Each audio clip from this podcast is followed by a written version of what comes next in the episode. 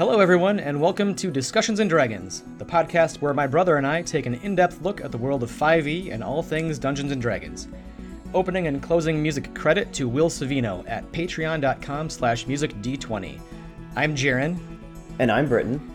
And this week, we are continuing our serialized look at the new sourcebook for 5th edition titled Tasha's Cauldron of Everything. Tasha's has introduced new and optional rules for character creation, as well as a ton of new subclasses for players to choose from. This week, we are focusing on the Paladin and Ranger classes and everything that Tasha's has to offer them. And I'm starting out with uh, taking a look at the Paladin class. And to be honest, Paladin traditionally isn't a class that I personally am excited about playing. They're kind of this halfway point between fighters and clerics. Um, however, I, I, do really like the tenets that paladins get. Uh, those are those words, the codes of conduct that you live by that are associated with the different sacred oaths that you choose at third level. And I really like those because it helps me as a player think about how I'm going to roleplay my character. It can even help me make decisions if I'm looking ahead and reading over the different tenets of each sacred oath and make decisions about which path I want to go depending on how I want to roleplay, what kind of kind of character I'm trying to play. Um, however, before we dive, dive into the new Sacred Oaths, which Tasha's has two new ones to choose from, we do have some optional class features. At second level, we have an expanded spell list, and uh, two of these, there's actually not too many to add to this expanded list. Uh, we've got three second level spells, which are all spells in the player's handbook. There are actually three cleric spells.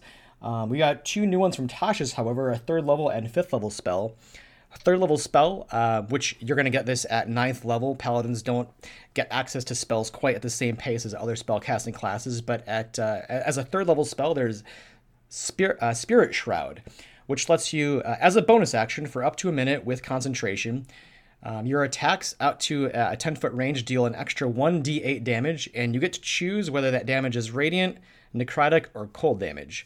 Any creature hit in this way can't regain hit points until the start of your next turn. Additionally, with this Spirit Shroud, creatures that start within a 10 foot range of you have their speed reduced by 10 feet. The other spell on this expanded list is a 5th level spell, um, which you won't get access to until 17th level, but it is one of the new summons. It's Summon Celestial. And um, this new Summon Celestial is pretty awesome. There's two different forms. You can choose um, an avenging form or a defending form. It does have a flying speed.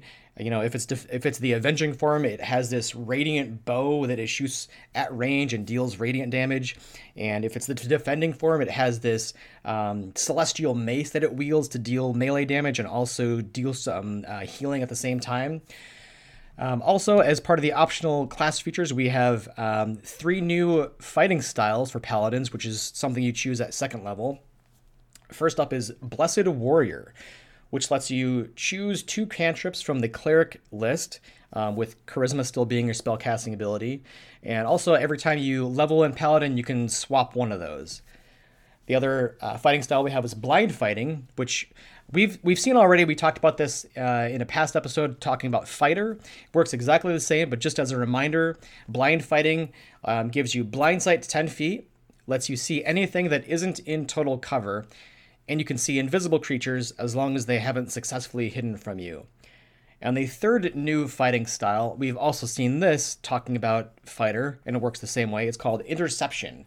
It's that fighting style where, as long as you're wielding a shield or some sort of martial weapon, um, when an ally takes damage within a five foot range, you can use your reaction and reduce that damage done by 1d10 plus your proficiency bonus. At third level, we have the optional class feature called Harness Divine Power. And this simply lets you use one of your channel divinities as a bonus action to regain a spell slot, which um, can be no higher than half your proficiency bonus rounded down. And just to give a couple reminder of some things, um, Channel Divinity is a, feature, is a thing that you get once per short or long rest. We're to go more into that as we um, take a look at the different sacred oaths in Tasha's. And for specificity, for for uh, clarity on on what types of spell slots, what level you're going to be able to actually regain. Um, as we mentioned, paladins don't quite get spell slots at the same pace as other classes. Um, so all the way to ninth level, this is just getting a first level spell slot. then up to a second level spell slot until 17th level. So it's you're not getting really powerful spell slots back. Um, but anyways, you get to use this feature, this harness divine power to regain the spell slot. You can use it once per long rest. Um, at seventh level, that increases to twice, and at 15th level, that increases to three times per third level or per per long rest. And lastly, at fourth level, as an optional class feature, we have martial versatility, which is one of those features that we've seen over and over again in different classes. It works really similarly in paladins. Um, you get it once you hit fourth level, and then you can uh, take it anytime you hit a level that increases your ability scores.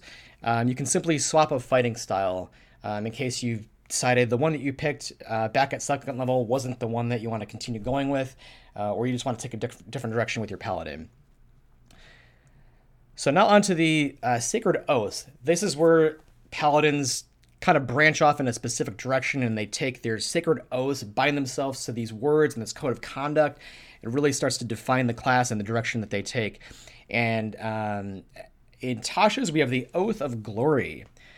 This oath is for those who believe that they uh, and their companions are destined for greatness.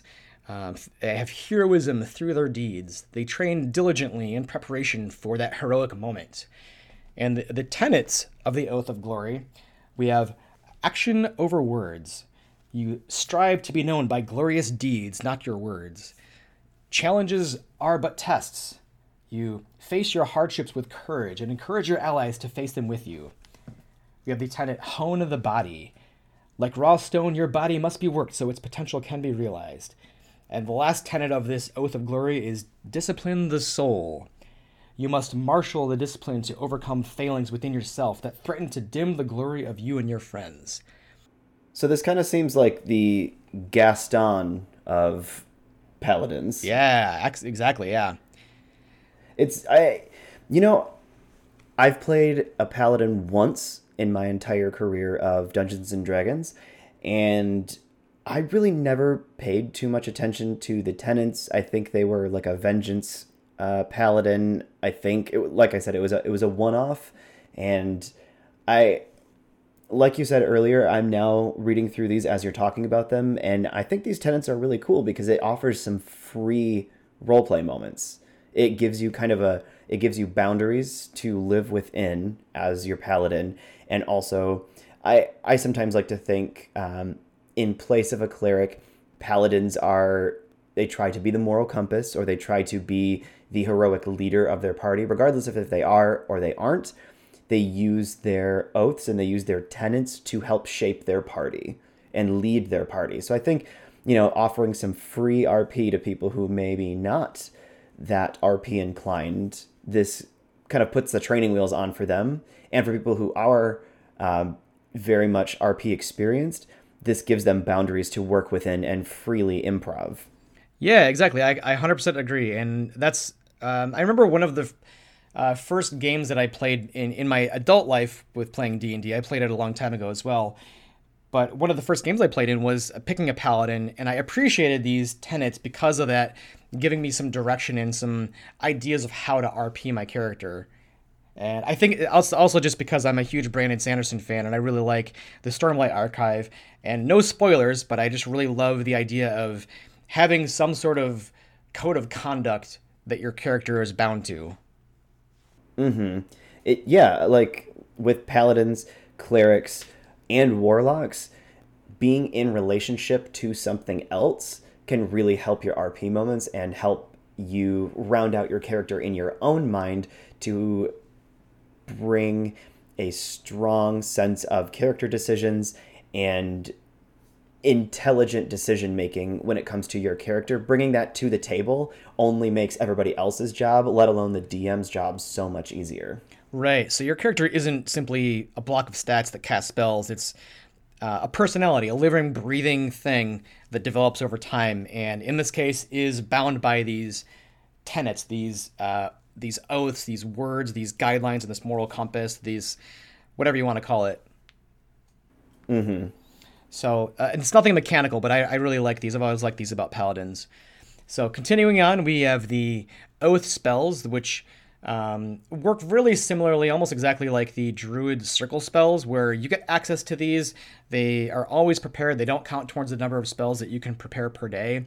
Um, there nothing new with this uh, Oath of Glory. Nothing uh, of the new spells. They're all spells that are in the player's handbook, but they're things that you would expect, like Guiding Bolt and Heroism and Enhance Ability, Protection from Energy, uh, Compulsion, and like we mentioned, Paladins don't level the same way as in terms of their spell slots like other casting classes. So at third level, this is when you start to get these spells. You're not going to have access to these until ninth level. So these don't come into play right away. It's kind of maybe a little odd that they included this at third level because you're not really getting these spells. I, I don't think until you actually can cast a third level spell slot. Um, however, continuing on, and not to dwell too much on the negative, um, we have the Channel Divinity feature for the Oath of Glory. And just to remind you, can use each you can use this feature once per short or long rest. And there's two ways to use the Oath of Glory Channel Divinity. First one we have Peerless Athlete. This lets you augment your own personal athleticism. As a bonus action, and for the next 10 minutes, you gain the following. You get advantage on athletics and acrobatics checks. You can carry, push, drag, or lift twice the amount as normal. And you can also you get an extra 10 feet of distance or height on your long or high jumps. So it might be it's situational clearly um, for that 10 minute duration might be kind of nice if you know uh, if you're already somebody who can lift quite a bit and now you're doubling that maybe you're a goliath who's trying to lift some massive adamantine bar out of the ground that weighs 2000 pounds I don't know. Are you pulling from Storm King's Thunder? Perhaps, perhaps real real world experiences. um, however, um, you know it's it's a situational feature. Um, it's in line with the uh, the theme of the Oath of Glory. Um, however, we do have another one. Uh, another uh, way to use the third level channel divinity is Inspiring Smite. And you use this after you hit with your Divine Smite, um, you can, as a bonus action, distribute temporary hit points uh, out to your allies. It's a 30 foot range. That temporary hit point uh, total is 2d8 plus your level. You can divide it any way you want. Um, and just as a reminder, the Divine Smite is that second level feature that all paladins get, where you can burn a spell slot and deal extra radiant damage. Um, so it's it's really nice to be able to combine that extra radiant damage with your divine smite with the ability to then heal your allies. Uh, puts a very on brand for you know how paladins are supposed to work, being this sort of in between of fighters and clerics.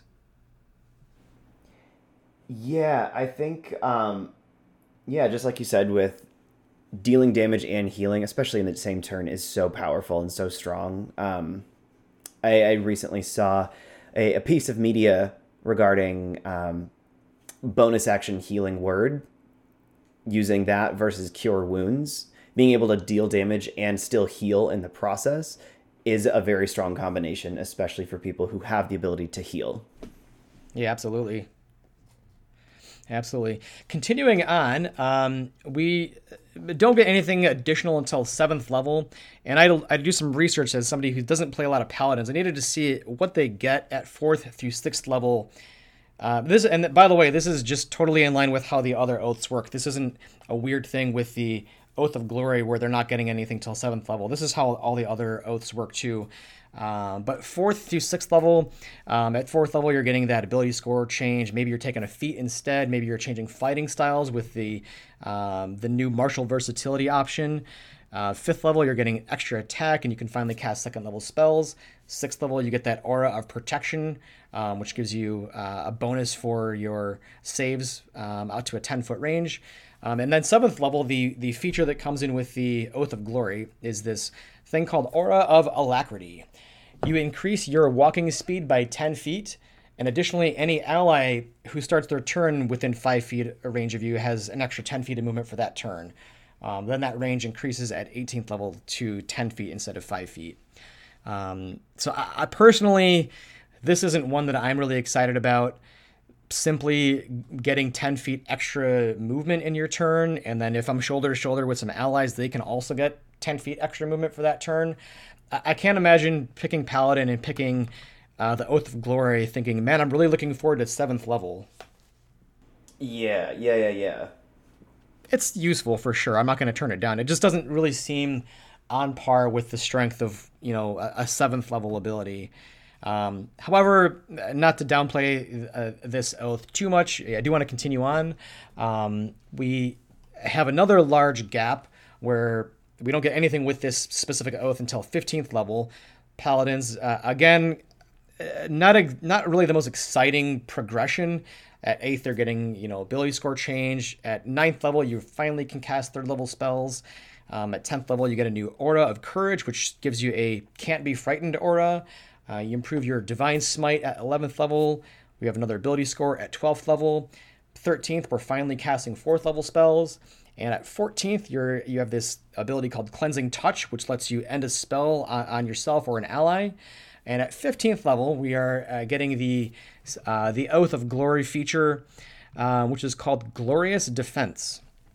So finally, what is this 15th level feature? Um, you can turn your defense into a sudden strike. So the target has to be uh, you or another creature that you can see within 10 feet. Um, when they are attacked, or when you are attacked, if the target is you, you can use your reaction, uh, give a bonus to your AC for that attack, or bonus to their AC for that attack, and that amount, that bonus AC, is equal to your charisma modifier. Um, if that attack then misses because of this bonus, you can make one weapon attack as long as they're within range. And you get to do this. You can use this feature uh, number of times equal to your charisma modifier, which you get those uses back after a long rest. So I, I think this one is actually pretty useful. It's to me, it's not you know a very exciting feature. It is very useful though. Yeah, it exactly what you said. It's not exciting, but it is incredibly useful um, I would say, you know, this is actually kind of exactly what I was talking about when um, we were talking about the the peace domain cleric. You know how they can use their reaction to teleport and cause the attack to hit them instead.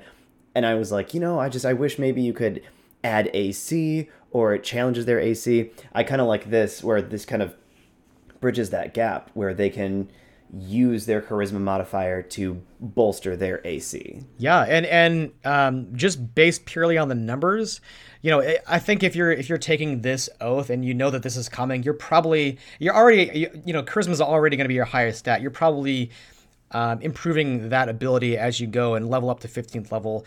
So ideally, you know, you're getting a, a plus four or plus five even um, with this extra uh, bonus AC. Um, and then if that misses, you get this extra attack. This is the equivalent of a shield spell, but better. Yeah, very much so. The downside being that it has to be within 10 feet of you. So, thinking about, I guess, metagaming wise, thinking about the people that are going to be next to you in battle the fighter, the barbarian, you, and uh, maybe the monk, if they're up there too, depending on what your party is um, or your party size. So this really could save the save the barbarian some damage, um, or even the fighter some damage. Your main damage dealers, you really do want to be saving them because who's going to be hitting your backline is rangers or other range attacks or other spellcasters. Um, but spellcasters should be able to take care of spellcasters, you know, with counter spell or shield spells, things like that. Mm-hmm. So I think this is this plays into a good one-on-one or even two on two fighting style. Yeah, certainly. It's it's a tactical one for sure, not one that's just simply automatically going to be really good. You got to really think about your your combat and how you're going into battle with your allies. And I, I don't want to sit here and praise Tasha's too much uh, just on one thing alone, but I think it is uh, good to note that we have said the word tactical so many times throughout even these past couple episodes that we've recorded.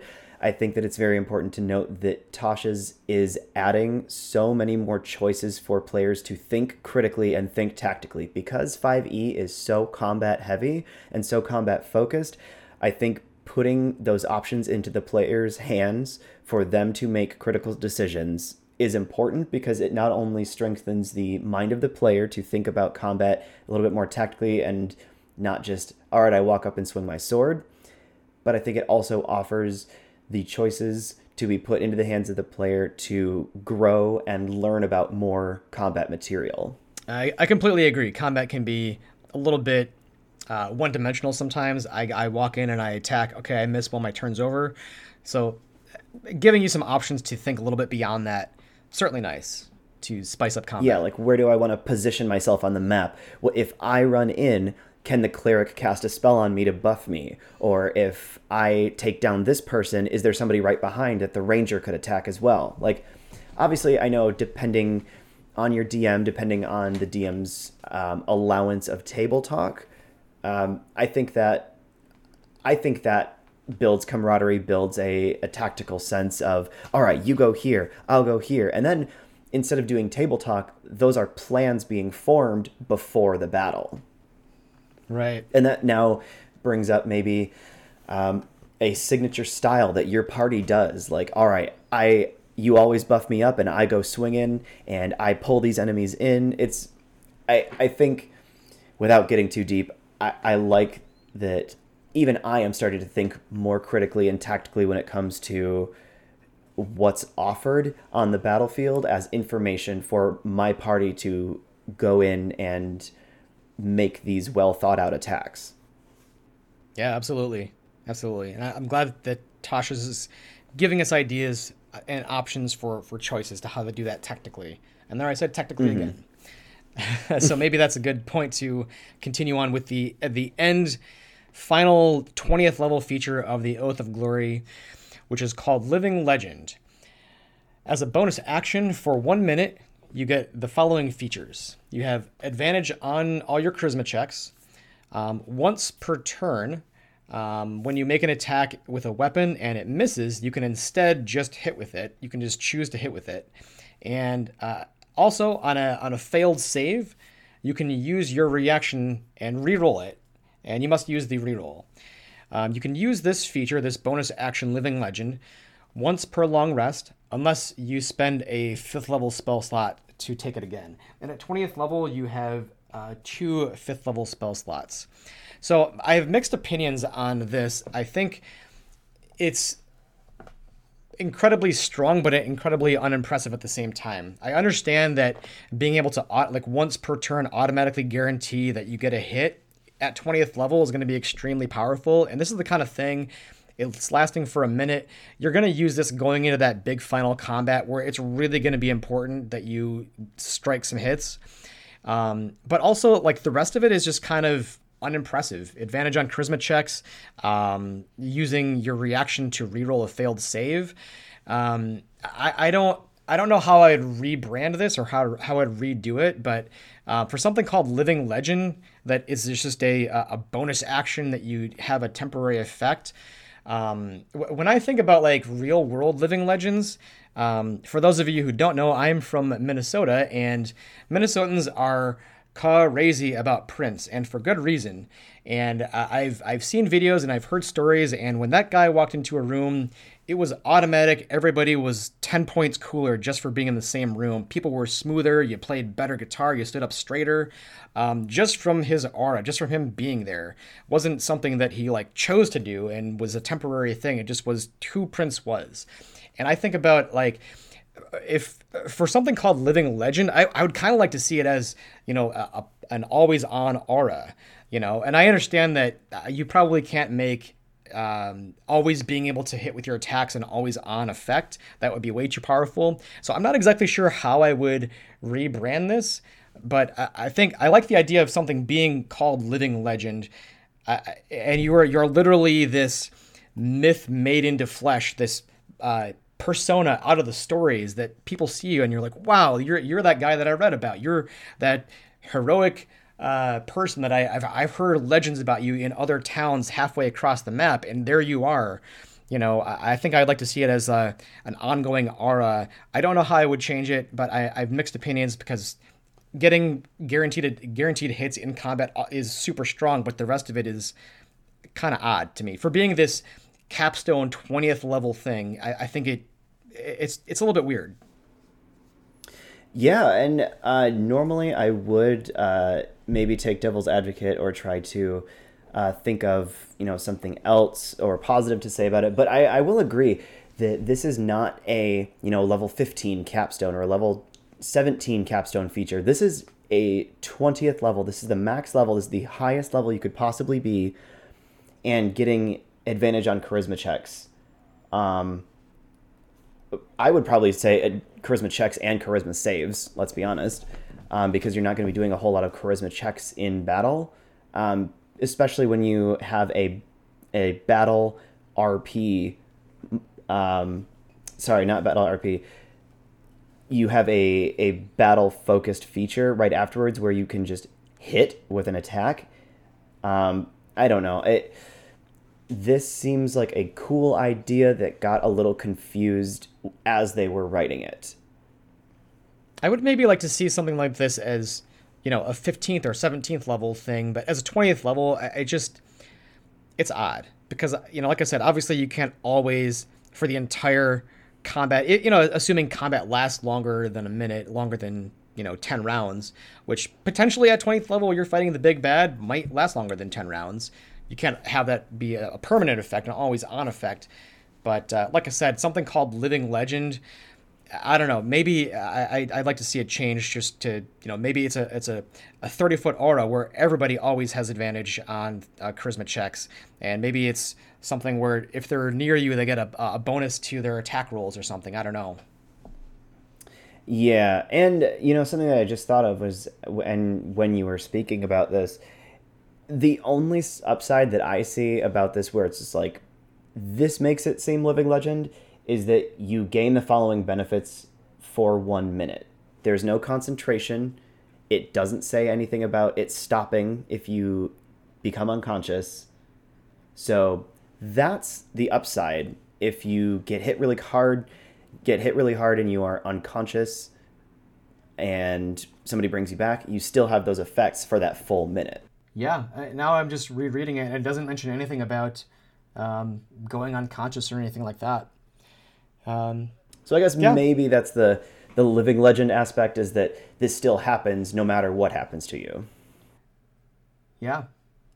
So I, I guess not too much else to to say on that. Um, I think I am a lot more excited about the other oath, however. Um, but you know, I, I personally won't be picking paladin and picking the Oath of Glory uh, in Tasha's. It's just not really one that I'm terribly excited about. So, moving on, not to dwell too much on that anymore, um, we have the Oath of the Watchers, the other oath in Tasha's. Um, this one's interesting. This oath is for those who uh, protect the mortal realms from extraplanar creatures. They strive to hone their body and minds to be the ultimate weapons against these sorts of threats. They've got a, a healthy level of suspicion and an awareness. They're kind of always on the lookout for influence by these extraplanar beings. And the tenets of the Oath of the Watchers um, we have vigilance. The threats you face are cunning, powerful, and subversive. Be ever alert for their corruption. We have loyalty. You never accept gifts or favors from fiends or those who truck with them. You stay true to your order, your comrades, and your duty. And we have discipline. You are the shield against the endless terrors that lie beyond the stars. Your blade must be forever sharp and your mind keen to survive what lies beyond. So I think this one is a little bit. Um, it's really interesting because this this is in my mind stepping a little bit away from what traditionally I think about as as a paladin, and um, just because it's being this protector against these otherworldly beings, I think is kind of cool. Yeah, it kind of reminds me of um, the Watchers on the Wall from Game of Thrones. Yeah. You are not serving a particular god or you know anything like that. You are you are the embodiment of protection. You are ever watchful for your party, for your people, for community as a whole against these otherworldly threats. The Night's Watch, exactly. Yeah, it's a it's a good comparison, and um, like I mentioned, I, I really like the the cue for for role playing with with this particular one with this set of tenets. Um, anyways, with the Oath of the Watchers, um, we have the Oath of the Watcher spell list. Um, the oath spells, which again you always have prepared once you have access to them, and they don't count against your prepared spells. Um, they start with third level uh, spells, and it's things like Alarm, Detect Magic, Moonbeam, um, Counterspell, Non Detection. Um, those sorts of things. I maybe actually, now that I'm re- reading through this, um, I got to retract what I pointed out earlier with the oath spells because I know Moonbeam specifically is a third level spell, so it might be such that um, these in, in, these oath spells these aren't listing the spell level. This is just when you get them at that paladin level, which makes way more sense. And I apologize for messing that up earlier. However, you know, getting these uh, spells at these various levels, they're going to be pretty good. They're um, spells that are not new in Tasha's. These are in player the player's handbook, um, and you always have them prepared. They don't count towards the number of spells you prepare each day. Um, anyways, moving on, the third level channel divinity feature for the Oath of the Watchers, we have Watcher's Will, and as an action for one minute, you can uh, you choose uh, a number of creatures up to your charisma modifier, and it's a 30 foot range, and you and those chosen uh, in that range have advantage on intelligence, wisdom, and charisma saves. The other feature with uh, Channel Divinity that you can choose, the other option, is uh, Abjure the Extraplanar. Fancy term, but uh, as an action for a 30 foot range, you present your holy symbol, and each aberration, celestial, elemental, fey, or fiend makes a wisdom save, and on failed saves, they're turned for one minute or until they take damage. And uh, just as a refresher for those who maybe forgot or aren't familiar with what turned means, keyword, um, if something is turned, they have to spend its turn uh, moving away from you. They can't willingly end its move in a space that's within 30 feet of you. Um, and they have to use the dash action um, to try to get away. Or if they can't move to a valid space, they have to take the dodge action. Um, so we've seen things like this. I think Cleric has a, a turn undead feature, right? Um, so with Abjure, the, the extraplanar, it's adding that sort of idea into uh, Paladins, the Oath of the Watchers, but to target uh, not the undead, but aberrations, celestials, elementals, fays, and fiends. See, now this is what I'm talking about. How I said in the cleric episode that I don't like that turn undead is the the blanket thing that clerics can do. I love that this is a specifically turn aberration celestial un- elemental fiend or fey like I like that. It's so specific. I and it's specific to a subclass. I think if they wanted to do a turn feature, it should be like a turn feature that is specific to the subclass. Because, like I said, what if there's grave clerics? What if there's death clerics that want to worship these undead gods or gods of undeath? Why would they be turning undead? I think it's right. It would be really cool if there was different turn features that are different creature types. Yeah. So, and I, like you mentioned, I like that this is, um, you know, on brand for this particular oath, and you're turning something that isn't an undead. You are the uh, the watcher against these extraplanar beings, those being the aberration, celestial, elemental, fey, and fiends. And so, being able to that's a lot more flexible, I think, than one creature type being undead. You know, this is this is uh, five different things that you know potentially could be caught by this ability. Mm-hmm. So uh, continuing on um, at seventh level, once again, there's that gap between third and seventh where there's not a whole lot, but it is it, consistent with the other uh, oaths. Um, at seventh level, we have the Aura of the Sentinel, and you emit this aura of alertness, uh, such that you or any creature of your choice within 10 feet um, gets to add uh, bonus to their initiative, the initiative rolls equal to your proficiency bonus. Um, this range increases to 30 feet at 18th level. Um, so just helping you go a little bit quicker uh, during combat, uh, you or you know one of your allies. Okay. So I suppose um, not a whole lot uh, extra to say about that one. Uh, moving on, I suppose we have uh, the 15th level feature called uh, Vigilant Rebuke. And I, I had to read this one a couple different times because I didn't quite understand how it worked at first, but we'll, we'll try to simplify it and make it clear. But the vigilant rebuke uh, allows you to, um, you, you've learned how to chastise anyone who dares wield beguilements against you and your wards. So, what, how that works um, is it's a range of 30 feet and it's Uh, whenever uh, a creature that succeeds on intelligence, wisdom, or charisma save, um, you can use your reaction and deal 2d8 plus your charisma modifier of force damage to the creature that forced the save. So, uh, to maybe like try to explain that, if uh, an enemy makes you know you or an ally make a, a save, one of these specific saves, and we succeed, you can then use your reaction and deal uh, this rebuking uh, damage against them. Um, so the scenario, you make a save and then you just deal uh, damage back. You know, in in, the, in this that's pretty cool. Rebuke, you know. Yeah, you get the the the bonus of that character succeeding on the charisma save, and then you punishing that person or punishing the creature that cast that spell or that feature back by not only breaking that spell on that person, but now they get force damage, which this actually coincides with, with a feature that we'll see here in a little bit when I talk about the Fey Wanderer. Oh, interesting. Well, I'm excited to, to hear about that. Yeah, this one is literally the uh, the no you. I mean, yeah, no you. No you. Um, anyways, so uh, continuing on, um, the last big end cap 20th level feature for the Oath of the Watchers is called Mortal Bulwark. Um, as a bonus action for one minute, you gain 120 feet of true sight, already super useful.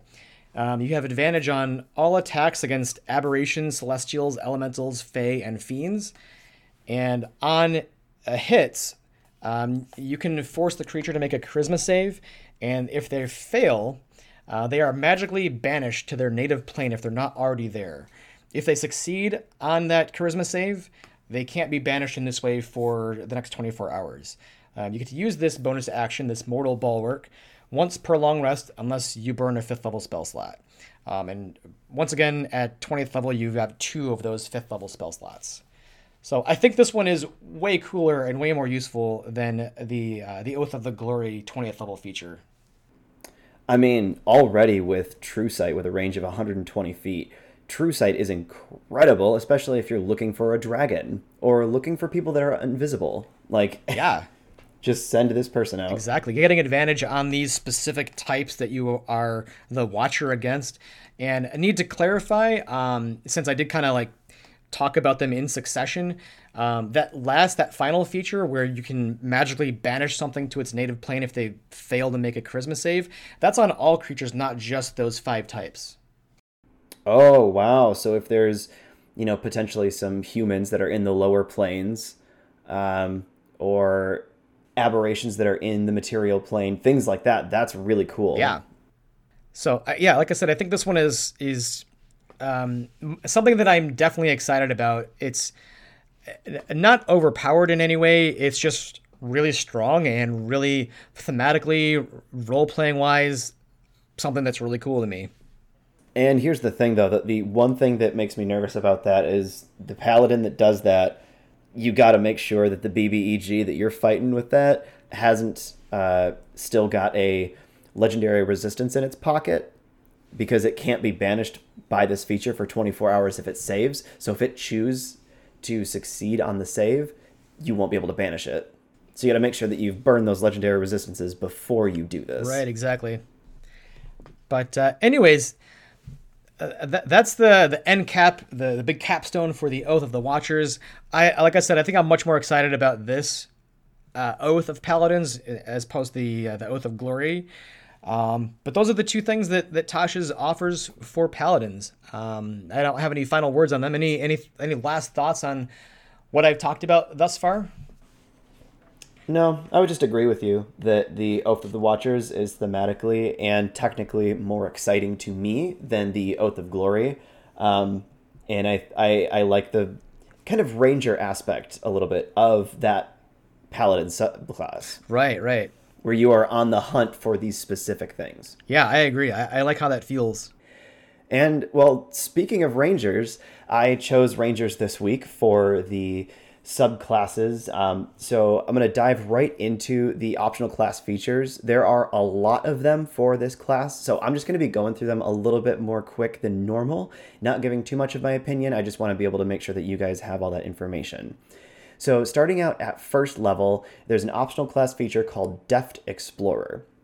Now, this feature actually replaces the Natural Explorer feature. So, what it is, is you gain the Canny feature at first level, Roving at sixth, and then Tireless at 10th. So, Canny is you can choose one skill that you have proficiency in and double the bonus for any roll made with that skill. And you also gain two languages that you can read, write, and speak. When you hit sixth level and you gain roving, you increase your walking speed by five feet and you gain a climbing and swimming speed equal to your speed. And finally, tireless at 10th level, you can give yourself temporary HP equal to 1d8 plus your wisdom modifier, and you can do that a number of times equal to your proficiency bonus after or per long rest. And when you finish a short rest, you may reduce your exhaustion level by 1. So, as a replacement for Natural Explorer, I think this is a really fun flavor for Rangers um, because without multiclassing, they really don't have the opportunity to have expertise in a skill, which is what you get from Canny. Um, honestly, I do really think that more classes should have the opportunity to have one thing that they are really good at and have expertise in it. It allows more opportunity for, you know, diversifying of skill, especially when you think about forming a party or at least being able to reinforce skills by doubling up on characters with similar skills. Um, and I mean, as a part of Canny, having those two additional languages is always good. Um, being able to communicate with more things in 5e is key. Um, so for roving, getting a five foot bump in movement speed is not anything to write home about, uh, but gaining that walking and climbing speed that's equal to your movement speed is extremely useful uh, especially in situations where you would need a ranger to traverse a variety of terrain, which is exactly what they are used for and what they are known for. And finally, tireless. Um, I think it's cool that it offers a bit of protection for rangers to use on themselves. Uh, gaining temporary HP before a fight can be really nice. And, you know, the fact that they can use this feature without casting a spell is super, super convenient. And allowing a character to essentially get rid of four levels of exhaustion in a matter of a couple of hours is just insane. Since there are no real limits as to how many short rests a character can take in a day, I mean, realistically, what? Between like 24 and 48 short rests. Um, so I think it that feature being called tireless is 100% living up to its name. Um, being able to get rid of that exhaustion in just a matter, matter of couple hours is really, really cool. And since this feature does actually take the place of Natural Explorer, the player that takes this would be sacrificing a few important features, um, especially when it comes to having a favored terrain. Um, but I think that the payoff for this is that it makes for a more well-rounded ranger and a more of a a wide expanses ranger rather than a terrain specific one. And backpacking on top of you know, favored terrain, there is a first level optional feature called Favored Foe, which replaces the Favored Enemy feature. Uh, so when you hit a creature with an attack, you may mark this creature for one minute as your favored enemy, as if you were concentrating on a spell. You can do this a number of times equal to your proficiency bonus per long rest, and while marked, this creature takes an additional 1d4 damage the first time it's hit by an attack from you and this increases to 1d6 at 6th level and 1d8 at 10th level. So again, with Tasha's trying to create a more adaptable and changeable class, rangers that take this feature, I think, will be focused on less specific enemies and more on the general quote unquote enemy. You know, an incremental bump in damage is nice, but I think that for me, it's the fact that what you're sacrificing is the advantage on wisdom and intelligence checks to recall information about specific enemies and also having the additional languages. I think having the bump in damage is nice, but what you're sacrificing, I don't think really offsets that. Especially when, you know, you will be tracking enemies. You will have to traverse across the countryside or across seaside to get to the locations to where you're trying to find these creatures. Um, so I, I guess it just depends on who you are and how you'd like to build your ranger and how they would like to focus and why they started adventuring in the first place.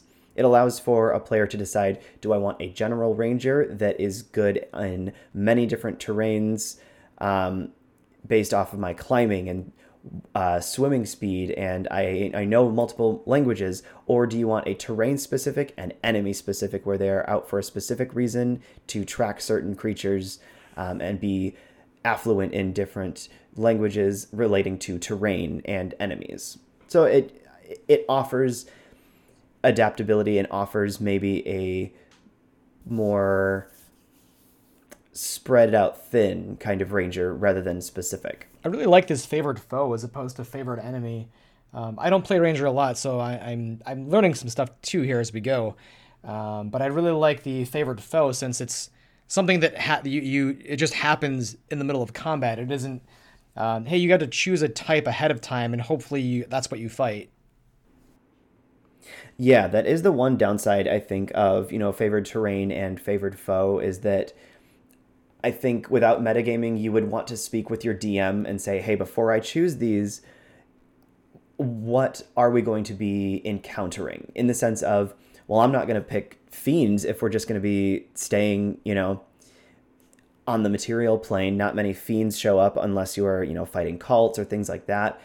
Or same thing with aberrations, unless you're going through portals or different rifts and things like that, you may not see those favored enemies. So it does give you the opportunity with this uh, first level favored foe feature to make anybody your favored enemy. So moving right on is the second level additional ranger spells. Now, most of the spells that are on this list are actually in the player's handbook. Uh, the only ones that we do have that are from Tasha's are the Summon Fey and Summon Elemental. Now, we've gone over these spells in uh, previous classes uh, that have also had access to these spells. Um, so you can, you know, if you want to re listen to those, or I think maybe in the future, we're probably honestly going to have a whole episode devoted to these summon blank spells because they are so powerful. They are so different from what we've seen with conjuring. Um, but the book does also advise that you look in the player's handbook and Xanathar's guide to everything for even more additional ranger spells. Um, but I, I am I'm happy that the summoning spells are so powerful and rangers having them I think is really nice. Um, it, it gives a little bit more of a reason to play ranger. Not that there's not some already, but I think having more reason and more access to some of these really cool spells makes Rangers a little bit more enticing. Um, so coming up with the second level additional spells, you also have additional fighting style options. So just like we saw with the paladin and the fighter, blind fighting, uh, quick review, you have blindsight up to 10 feet, and you can see anything that isn't behind total cover, even while blinded or in darkness. Um, same thing that we've seen, it's just now showing up in Ranger um, Druidic Warrior, which is kind of something that we saw with Paladins. I think it was called uh, like Blessed Warrior or um, Divine Warrior, uh, where you were able to have access to cleric cantrips. You can now learn two cantrips from the Druid spell list. They count as ranger spells for you, and you can use your wisdom modifier for those spells. And every time you gain a level, you can replace one of these cantrips. Uh, you also get thrown weapon fighting. So this is you may draw a weapon uh, that has the thrown property as a part of the action that you take when you take the attack action, and you also gain a plus two to the damage roll if you hit. So all of these fighting styles are pretty cut and dry. Um, I just think that the one that is pretty unique, especially when it comes to rangers, is the druidic warrior. Having access to cantrips as a ranger is something that's completely new for them. Um, being half casters, they have a limited uh, spell list and a limited level of spells that they can cast, and that includes not having access to cantrips. So if you do like having cantrips, I would suggest taking that as a fighting style, being able to use a couple more um, useful cantrips is nice, especially when you have a party that needs different things. Yeah, and I just want to say, as somebody who's played a lot of Druid, there's some really cool Druid cantrips. I'm thinking right off the bat, Druidcraft, uh, Shillelagh, Thornwhip, and even Guidance is super useful. Yeah, oh my gosh, Guidance is so nice, and Druidcraft is so nice. Um, you know, say you're trying to camouflage your party's camp for the evening, you can use Druidcraft to grow branches and cover your party's uh, camp for the evening. So maybe your DM decides to give your entire party advantage on stealth because you are stealthed in this growth that your ranger has created for you guys. Yeah, I think rangers having access to druidcraft and, and and whatnot, I think that makes a lot of sense. Being able to manipulate nature because you were so in tune with it as a ranger makes sense. Yeah, and piggybacking on the spellcasting, the additional second level feature that you get is called Spellcasting Focus, and you can just use a dru- druidic spellcasting focus for your spells. So, um, you also can have access to the third level feature, which is an optional feature that replaces the Primeval Awareness feature called Primal Awareness.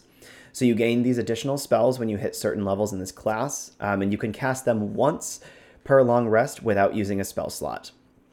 At third level, you have Speak with Animals, fifth level is Beast Sense, ninth level is Speak with Plants, 13th level is Locate Creature, and 17th level is Commune with Nature. Now, I always like having more spells. So, um, you know, when I played this, uh, I I played a ranger actually a couple weeks ago in a one shot. So I took this because I wanted to have a little bit more spells.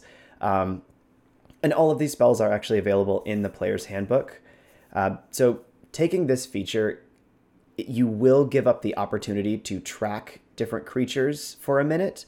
Um, but personally, I think it's a good trade off. I don't think really ever when I played a ranger I ever used primeval awareness.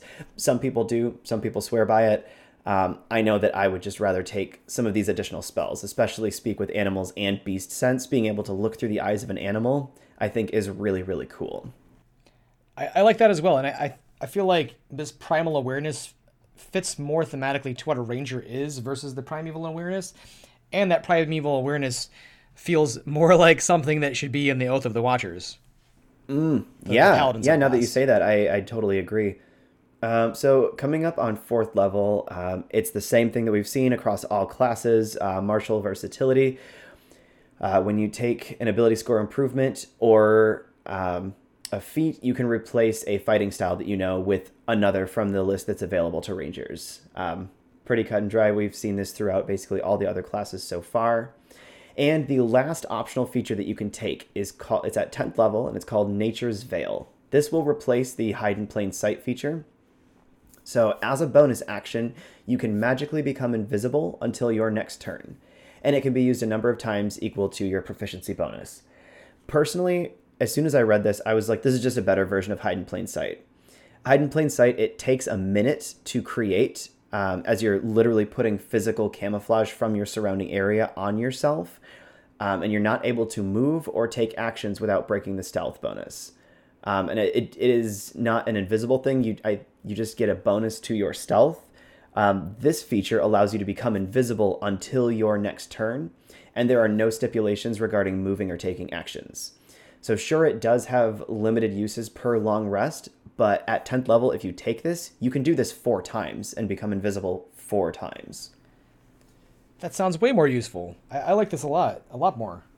Yeah, I, I don't know why anyone would take hide in plain sight at this point. I think that Nature's Veil is just far, far superior, in my opinion.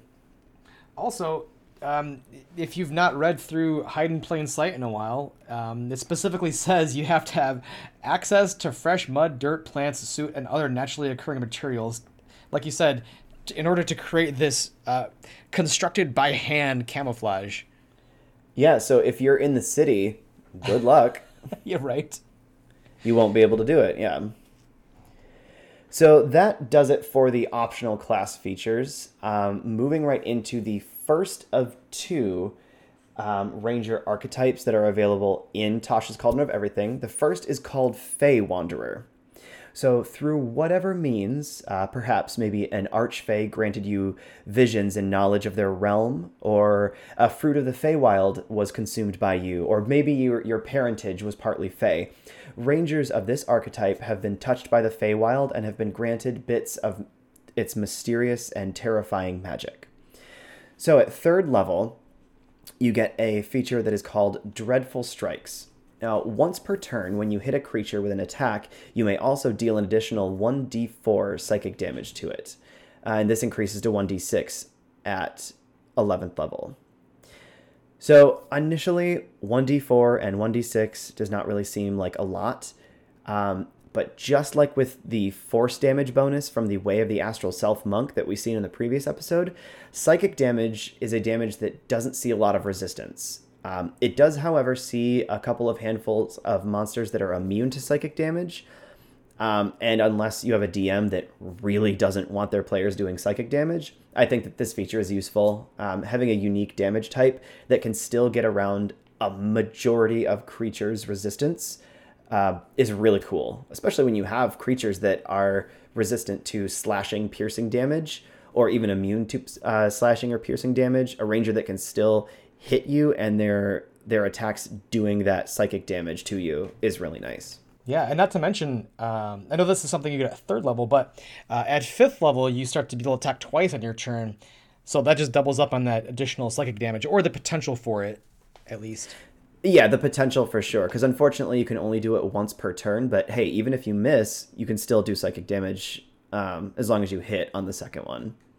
So at third level, um, you get a feature what is called Fey Wanderer Magic. So just like many other casters and half casters getting access to class and subclass specific magic, the Fey Wanderer gets these additional spells. Um, they are learned at certain levels and they don't count against your spells known.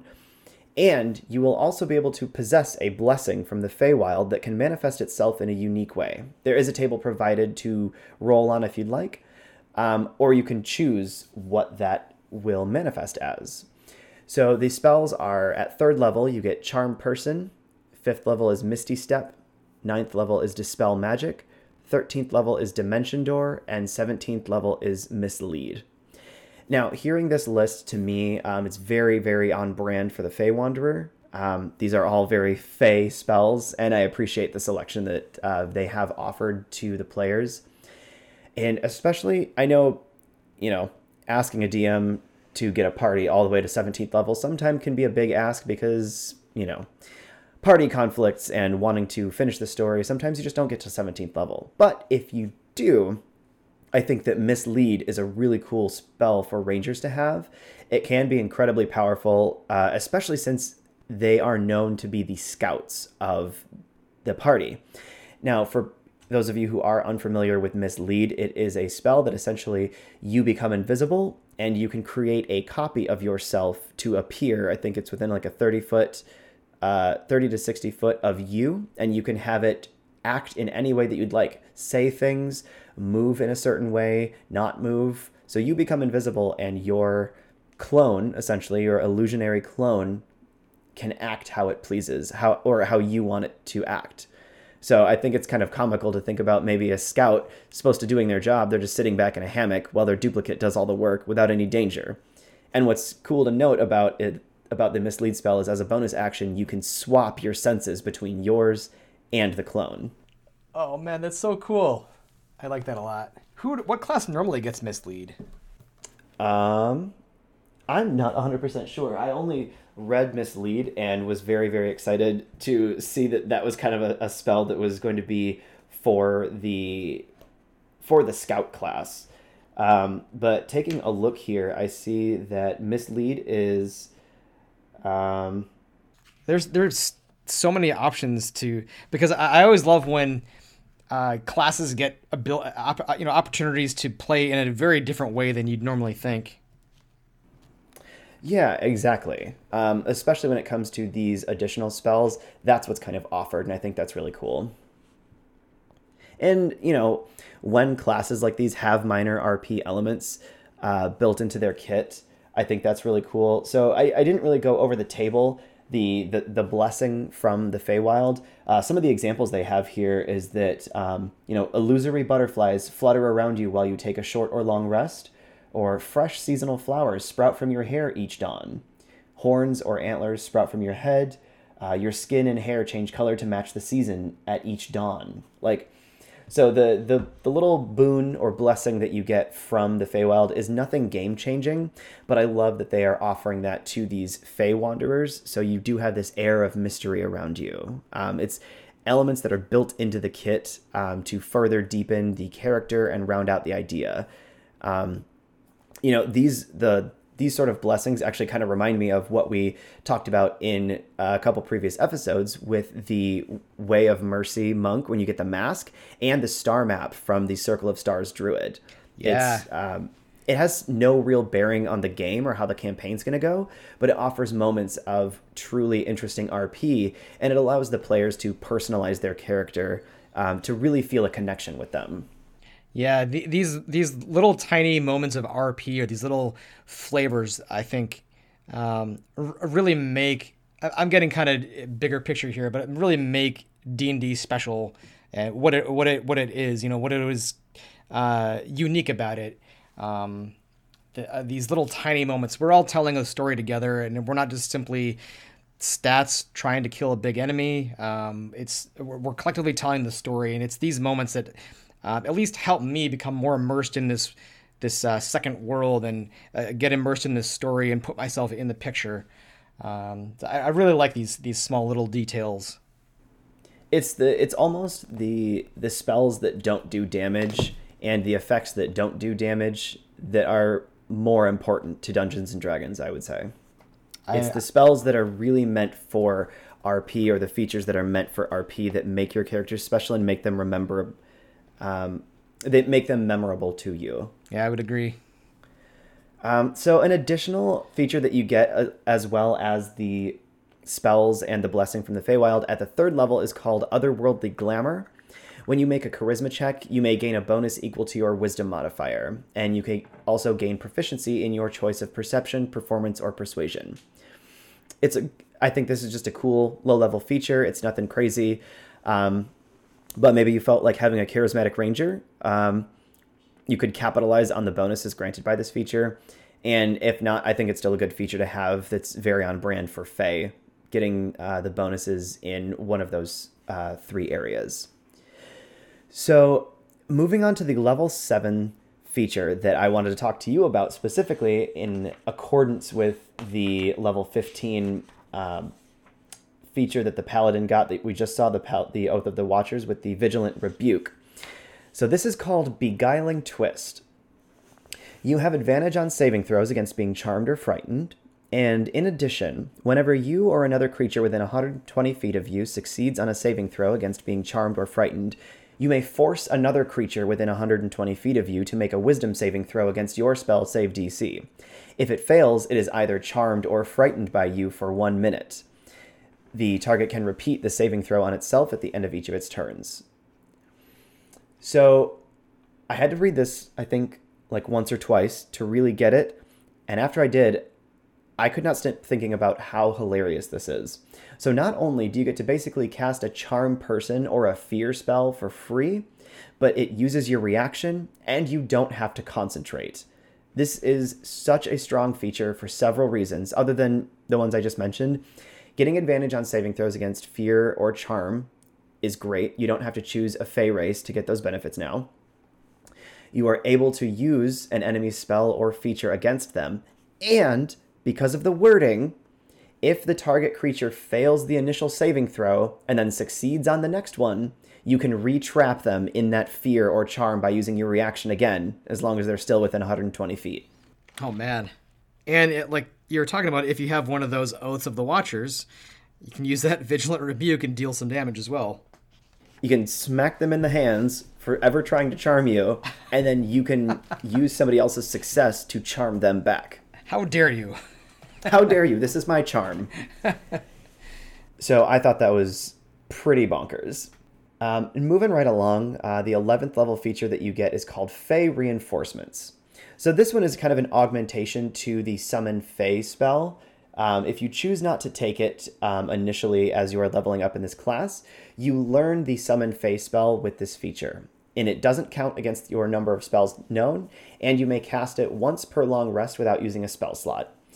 And you can also cast it without using the material components. And additionally, when you begin to cast the spell, you may modify the spell so that it does not require concentration. If you do so, however, the spell's duration will change from one hour to one minute. So we've kind of discussed at length um, how strong these new summoning spells are. Um, and Jaren actually previously noted, uh, I think back in the Cleric and Druid episode, that the material components for these summoning spells are very unique and kind of hard to come by.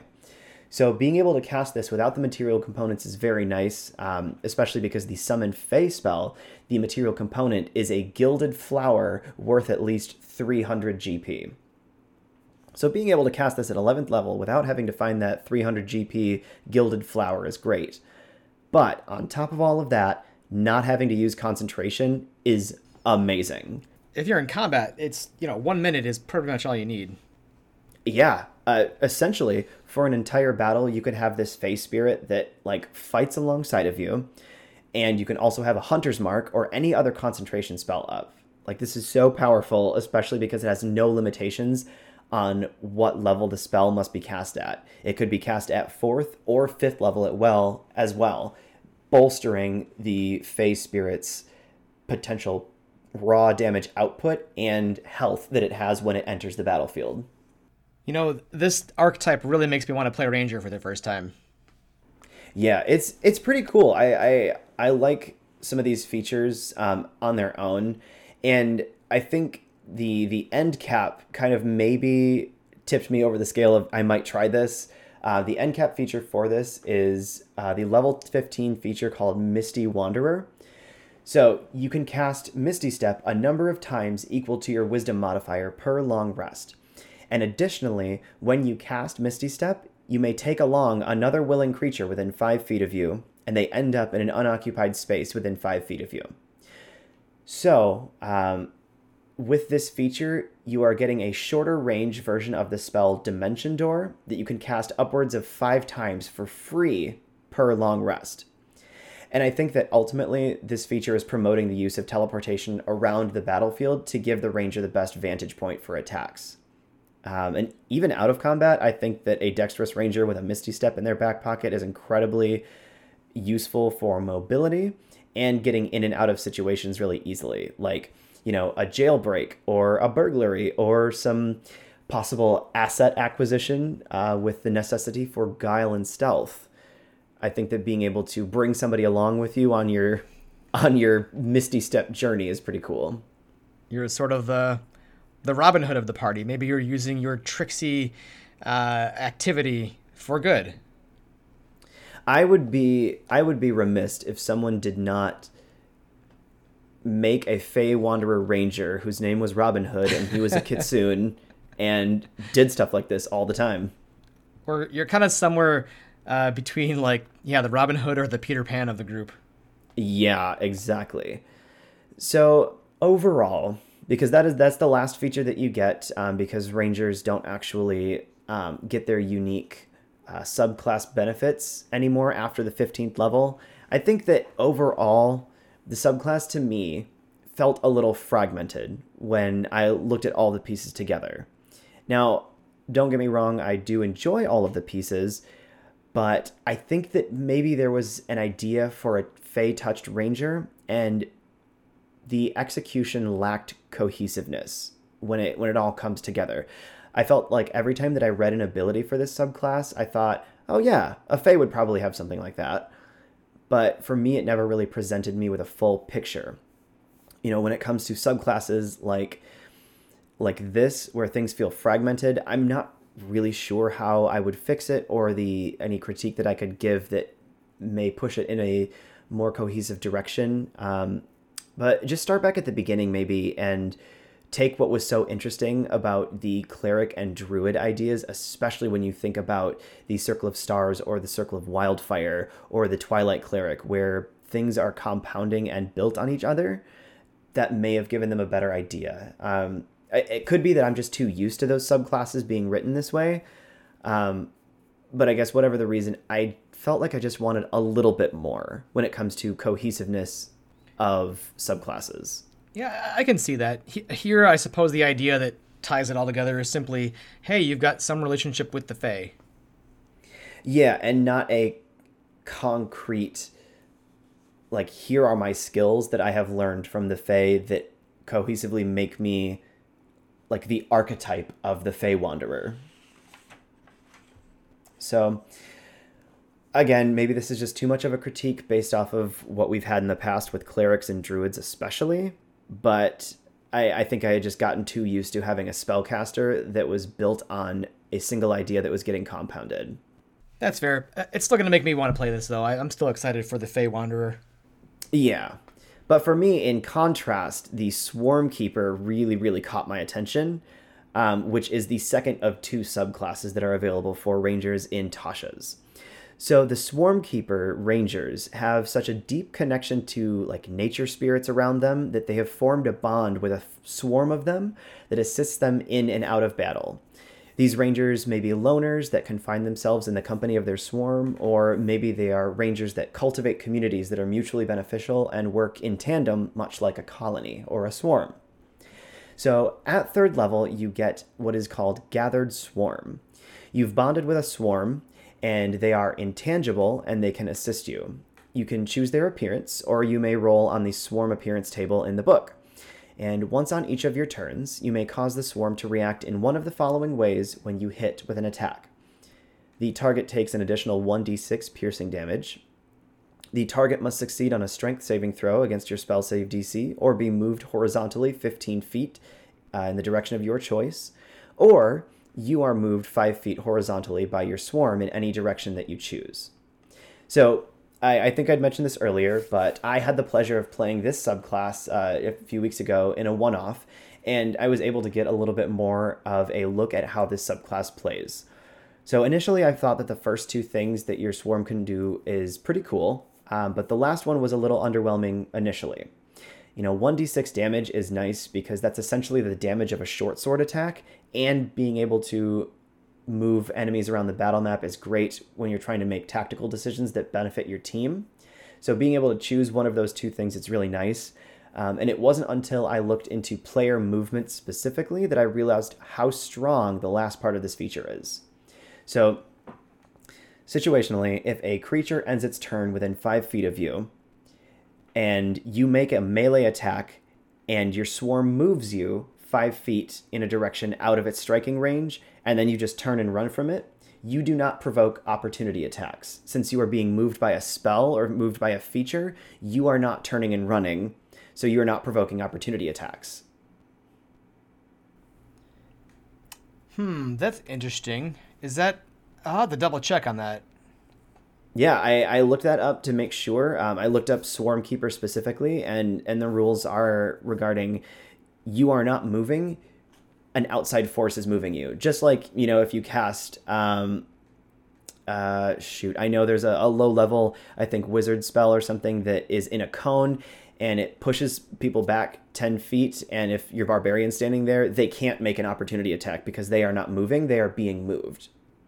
So I you know, narratively I do love the idea of a swarm of whatever you choose is that's like, you know, crawling on you or flying around you. It's kind of like um you know, a druid with an animal companion or a wizard with a familiar, but grosser. You have a swarm constantly around you that's assisting you or helping move you or dragging your enemies uh, 15 feet in a certain direction. Or if you want to play like Laura Bailey, you could just have butterflies surround you all the time. Yeah. And uh, those butterflies, I'm, I'm just thinking how comical that would be because this is simply just a, a, a save, a strength save to resist being moved by the swarm. It could be a, a pretty massive creature that just rolls really badly, and then suddenly this swarm of butterflies picks up this incredibly large beast and moves it 15 feet. Yeah, just but it's like Alfred Hitchcock's Birds, but it's butterflies. Yeah. Which I mean, you could have a swarm of crows, have a murder of crows around you. I think that would not? be pretty cool too. That I think that, um, the only stipulation is that it just needs to be like a tiny creature. So that piercing damage is miniature crows pecking at you. Yeah. So just like the Fey Wanderer that gets additional spells, uh, the Swarm Keeper also gets additional spells at level three, and that is Swarm Keeper magic. So additionally, with these spells, you also learn the Mage Hand cantrip if you don't already know it and when it is cast, it takes the form of your swarming spirits or your swarming insects or what have you are actually doing or becoming the mage hand. So at third level, you gain the Faerie Fire spell. Fifth level is Web. Ninth level is Gaseous Form. Thirteenth is Arcane Eye. And 17th level, you get Insect Plague. So, just like we saw with Fey Wanderer, I think that all of these spells are very on brand for the Swarm Keeper. And what I think that is most unique about this subclass is that there is a highlighted block of text in Tasha's right next to um, some of this information here about this subclass. And it is specifically talking about describing the Swarm Keeper spells as being cast from your swarm.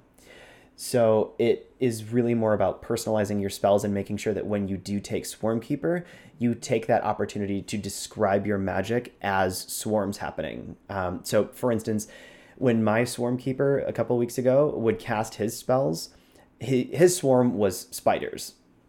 So he cast Faerie Fire um, by reaching up into his hair and pulling out a clump of like those spiders that have like reflective bodies. I, I can't remember what they're called, but they have like these hard, almost shell-like reflective bodies. And he just took the clump and then just chucked them at the at the big bad. And instead of his body, you know, being covered by a, a magical, mystical glitter, his body was covered in spiders that were reflecting light and causing people to have advantage. I like that a lot. That's cool and I mean, you know, multiple times, uh, a couple, a couple of the players in that one off, I could hear them under their breath just going, "Oh, gross." but that's what made it fun. It was, it was really personal and like, oh, I can make this, you know, I, I can make make this magic how I want it to be, and it's it's a little bit more fun that way. And it goes hand in hand with the Mage Hand cantrip. Um, you know, being able to have your swarm cast this, there's some cool RP moments that can happen um, and just like we had seen before with uh, the druidic fighting, rangers really don't get cantrips, so having a ranger with mage hand can be really useful too. I think mage hand is one of the more 100% useful cantrips that I don't think anyone would ever trade it off. Mage hand is so useful. Yeah, picking up things that normal people can't hold on to is great. Um, so moving into seventh level, you get a feature that is called Writhing Tide. So, as a bonus action, you can have your swarm surround you and give you a flying speed of 10 feet and the ability to hover for one minute. And you can do this a number of times equal to your proficiency bonus per long rest. So, what I like about this uh, is that even though 10 feet is not a lot of movement, there are many, many, many different places where this could be applicable. So, for instance, crossing a 100 foot chasm or getting over difficult terrain in combat, uh, floating across a room and not waking up the sleeping fire giant or anything that you can imagine. Not um, triggering traps.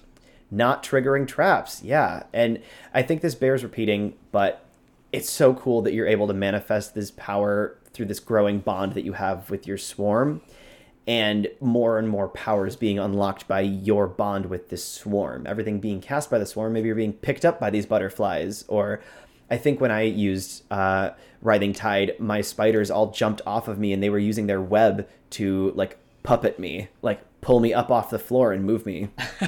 like that's really cool. So yeah, it, you know, it it's a it's a seemingly small feature it's 10 feet. It's not that great, but there are so many uses where sometimes you really don't be want to you don't want to be walking along the floor.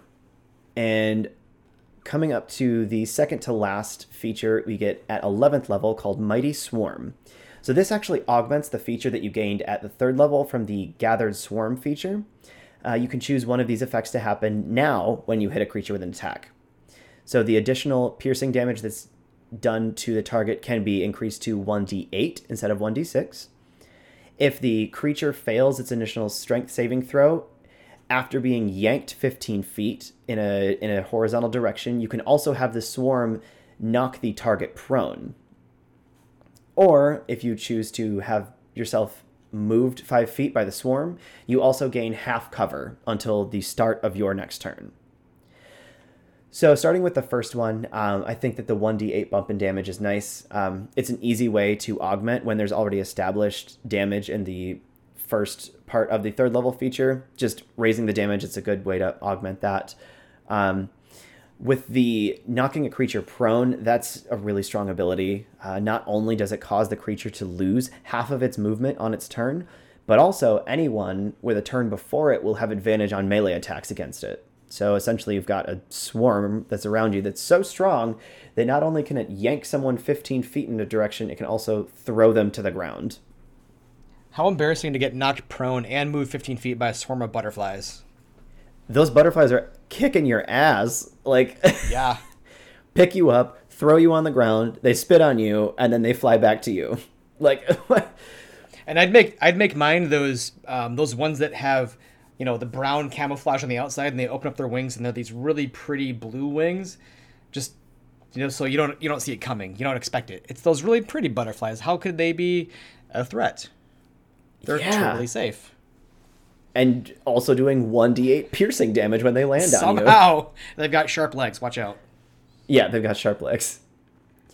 Um, and also, you know, the, the five foot horizontally, if you get the half cover, um, you get the benefit of having plus two to your AC and dex saving throws.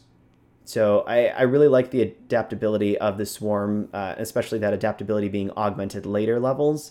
So you can choose to say put and do extra damage, or you can move people around the map and throw them to the ground, or you can move yourself away and be protected until your next turn. So I I underestimated the swarm in the beginning when I saw, you know, the sheer damage output and I was like, well, moving people around, but when I played it, it was so nice because I was just pulling these um, low strength they were high dex, but low strength enemies into my fighter just pulling them into my fighter so my fighter was just I was setting him up and the fighter was knocking him down. So it was a really, really cool way to think about that, ta- again, tactically with your teammates. Um, so the level 15 feature that you get is called Swarming Dispersal. Now, this is the last feature that you get as a Swarm Keeper Ranger. So when you take damage, you may use your reaction to discorporate into the form and give yourself resistance to that damage. And additionally, if you reduce damage this way, you can teleport up to 30 feet to an unoccupied area that you can see. And this can be done a number of times equal to your proficiency bonus. So, this is a really cool feature. Um, however, it is not something that Rangers haven't seen before. This is basically identical to the Horizon Walkers 15th level feature that they get, um, except that Horizon Walkers do not get the additional benefit of being teleported 30 feet as part of the reaction.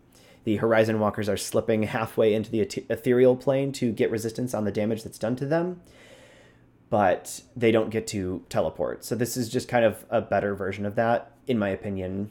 Um, unfortunately, you have to get to level 15 to get there, but it is what it is. Um, so, as an end cap feature to the class, it's not the most impressive because we have seen it before, um, but it does make sense in regards to the swarm and the ranger being so symbiotic enough to protect each other and work with each other. Yeah, I, I like that. It's like you've kind of grown up with this swarm of uh, you know insects or birds or butterflies or you know these pixies or something like that, and you know now they're now they've got their now they've got your back. Yeah, not only are they assisting you in battle, they're also protecting you, which is really cool. So for me overall, I love this subclass thematically. I think it's so cool to bond with a swarm. Um, this does do a better job of uh, creating a feature theme early on and then compounding on it uh, to create a well-rounded subclass. Um, however, you know, fragmented. I'm gonna use that word again. However, fragmented the end cap feature feels to me. I do like that they gave these rangers the swarm at third level with some cool features that it can do and then they built upon that later especially at 11th level when you get the bump in damage and things like that. Because you know rangers subclasses are built to stop receiving unique benefits at 15 instead of 17 uh, just like some other classes get their end cap at 17th level. They're kind of nerfed a little bit and they can't really be given some of these insanely powerful things at 15th level because it just kind of wouldn't be fair especially power wise you don't even get access to your fifth level spells, which is the highest number of like spell level that you can cast as a ranger. You don't even get that until level 17.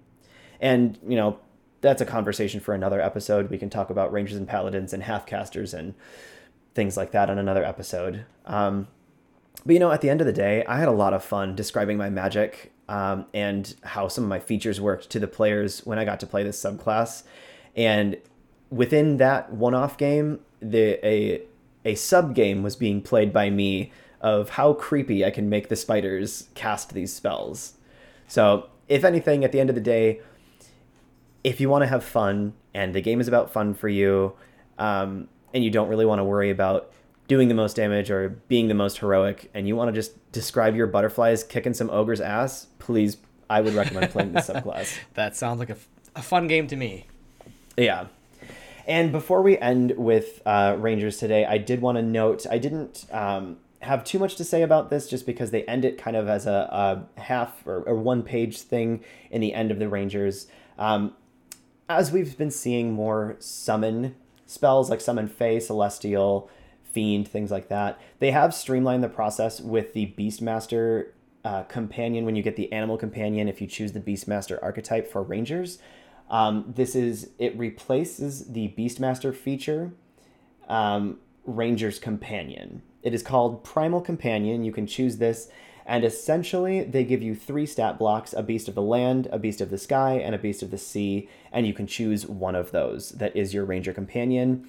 It works, you know, basically the same. Where in combat they act during your turn and they can move and use its reaction on its own, but only the action it takes is the dodge action unless you take a bonus action to command it to take an action. So it works just like the uh, animal companion feature, or the, the ranger's companion feature, but this time they're giving you a specific stat block to choose one of these three. Um, so I think I'm I'm glad that they did that rather than trying to pick out one like oh well this thing has dark vision or this thing has a flying speed or this thing you know comparing back and forth what and min maxing what beast is going to be best for you and your party. It just gives you land, sea, and sky. And each of them has their own benefits and each of them has their own drawbacks.